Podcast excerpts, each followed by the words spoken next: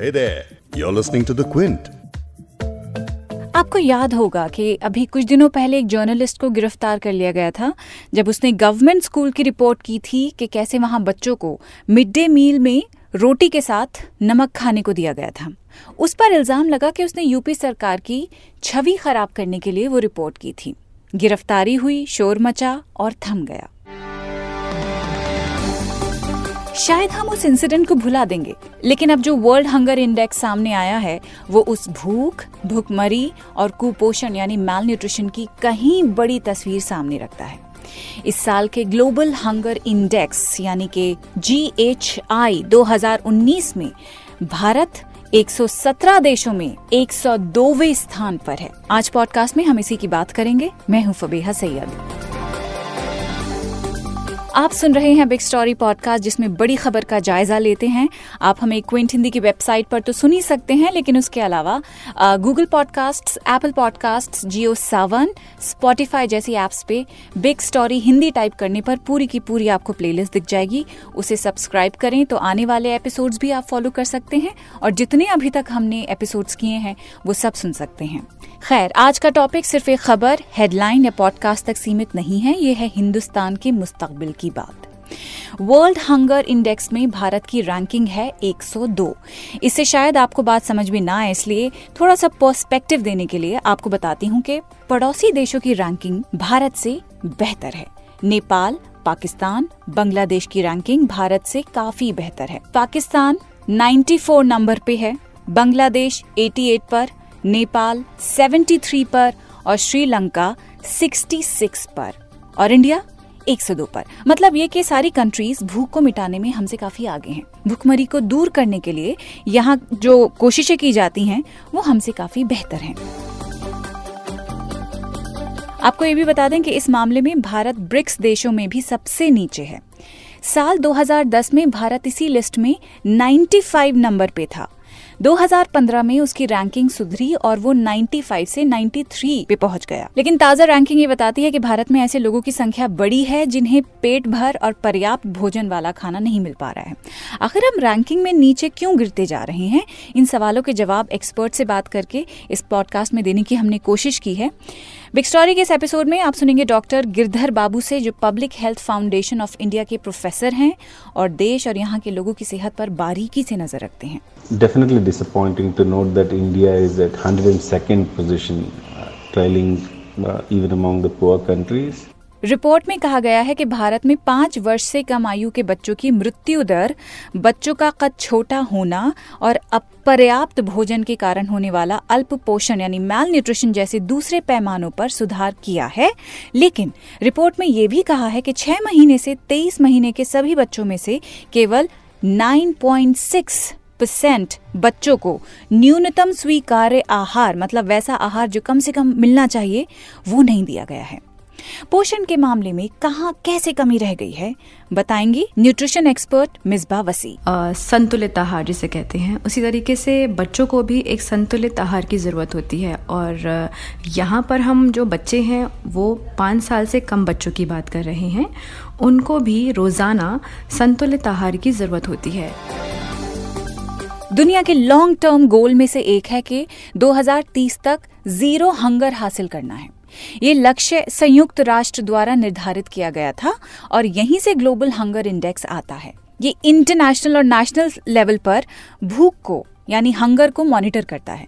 लेकिन यहाँ भूख को न केवल भोजन की कमी, बल्कि कुपोषण और अल्प पोषण से मापा जाता है। और भूख के स्तर को मापने के लिए चार पैरामीटर्स हैं। अब ये क्या है? जानते हैं डॉक्टर गिरधर बाबू से जो public health foundation of India में प्रोफेसर हैं।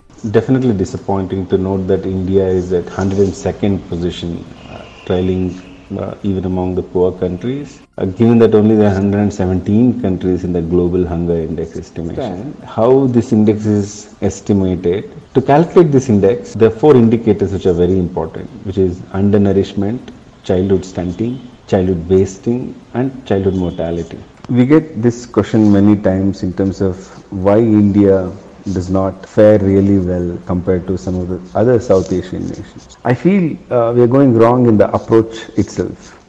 Uh, we should understand nutrition or uh, correcting either the wasting or stunting is not a medical problem. Therefore, any medical solution is not going to solve this.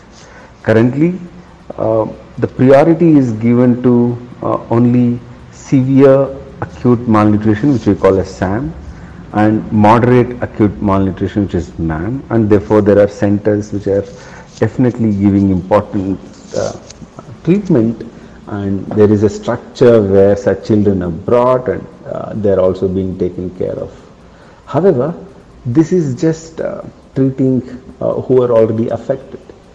The real reasons for both wasting and stenting are continue to flourish uh, when you are only treating only some proportion of the sick people.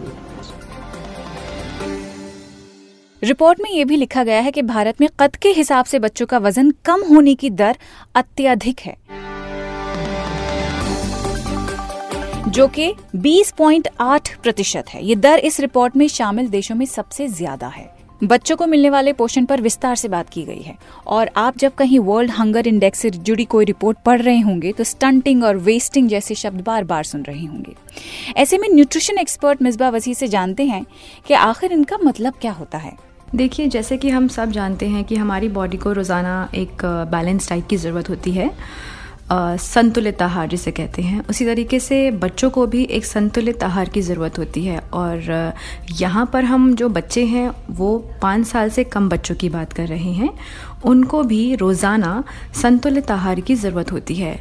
और जब काफ़ी समय तक के उनको ये संतुलित आहार नहीं मिलता है तो उनकी बॉडी माल नरिश हो जाती है which is basically called malnourishment in children तो अब माल नरिशमेंट इन चिल्ड्रन से होता क्या है कि बच्चों की ग्रोथ जो बच्चे की जो ग्रोथ है, उस पर सबसे ज़्यादा असर पड़ता है अगर उनका संतुलित आहार उनको नहीं मिला हो। और अगर आपको पता हो तो W H O which is World Health Organization ने ग्रोथ स्टैंडर्ड चार्ट्स बनाए हैं, जिसमें उन्होंने हर बच्चे को एज वाइज कि अगर एक बच्चे एक साल का है तो उसका हाइट या उसका वेट कितना होना चाहिए, इस तरह से बहुत ही ब्यूटीफुल चार्ट बनाया है, जिसमें आप अपने बच्चे को भी उससे कंपेयर कर सकते हैं कि अगर मेरा बच्चा एक साल का है तो उसका हाइट कितना होना चाहिए, उतना उसका वेट कितना होना चाहिए। तो अगर हम उस चार्ट से कंपेयर करें तो कुछ बच्चे स्टंटेड होते हैं, जिसे कहते हैं हम चाइल्ड स्टंटेड और कुछ बच्चे होते हैं which is called child wasting basically there are two terms child wasting and child stunting मैं आपको बताती हूँ कि अब ये चाइल्ड स्टंटेड uh, और चाइल्ड वेस्टिंग क्या होता है। अगर किसी बच्चे की हाइट उसकी एज के हिसाब से नहीं बढ़ पा रही है या नहीं बढ़ पाई है क्योंकि उसका आहार संतुलित नहीं है इसलिए वो स्टंटेड होता है। जहाँ संयुक्त राष्ट्र के लिए ये आंकड़े साल 2030 तक दुनिया भर से भूख मिटाने, यानी ज़ीरो हंगर के अपने लक्ष्य को देखते हुए परेशान करने वाले हैं, वहीं भारत के लिए ये दोहरी चिंता की बात है। पहली वजह तो ये कि भुखमरी के शिकार कुल बयासी करोड़ लोगों में करीब इक्यावन करोड़ एशिया में है। ज़ाहिर तौर पर भूख और कुपोषण से पीड़ित इस आबादी का सबसे बड़ा हिस्सा भारत में है। अब देश की इतनी बड़ी आबादी का कुपोषित होना उस ग्रोथ स्टोरी के लिए खतरा है, जिसके सपने हिंदुस्तान हमेशा से देखता आया है। आज की बिग स्टोरी पॉडकास्ट यहीं पे खत्म करते हैं। कल दोबारा मुलाकात होगी एक बड़ी खबर के साथ, लेकिन आपको फिर से बताना चाहूँगी कि बिग स्टोरी पॉडकास्ट आप फॉलो कर सकते हैं क्विंट हिंदी की वेबसाइट पर, और उसके अलावा अगर आप स्पॉटिफाई यूज़ कर रहे हैं गूगल पॉडकास्ट का इस्तेमाल करते हैं, या एप्पल पॉडकास्ट भी फॉलो करते हैं तो बस जाकर इन पे टाइप कीजिए बिग स्टोरी हिंदी और हमें फॉलो कीजिए।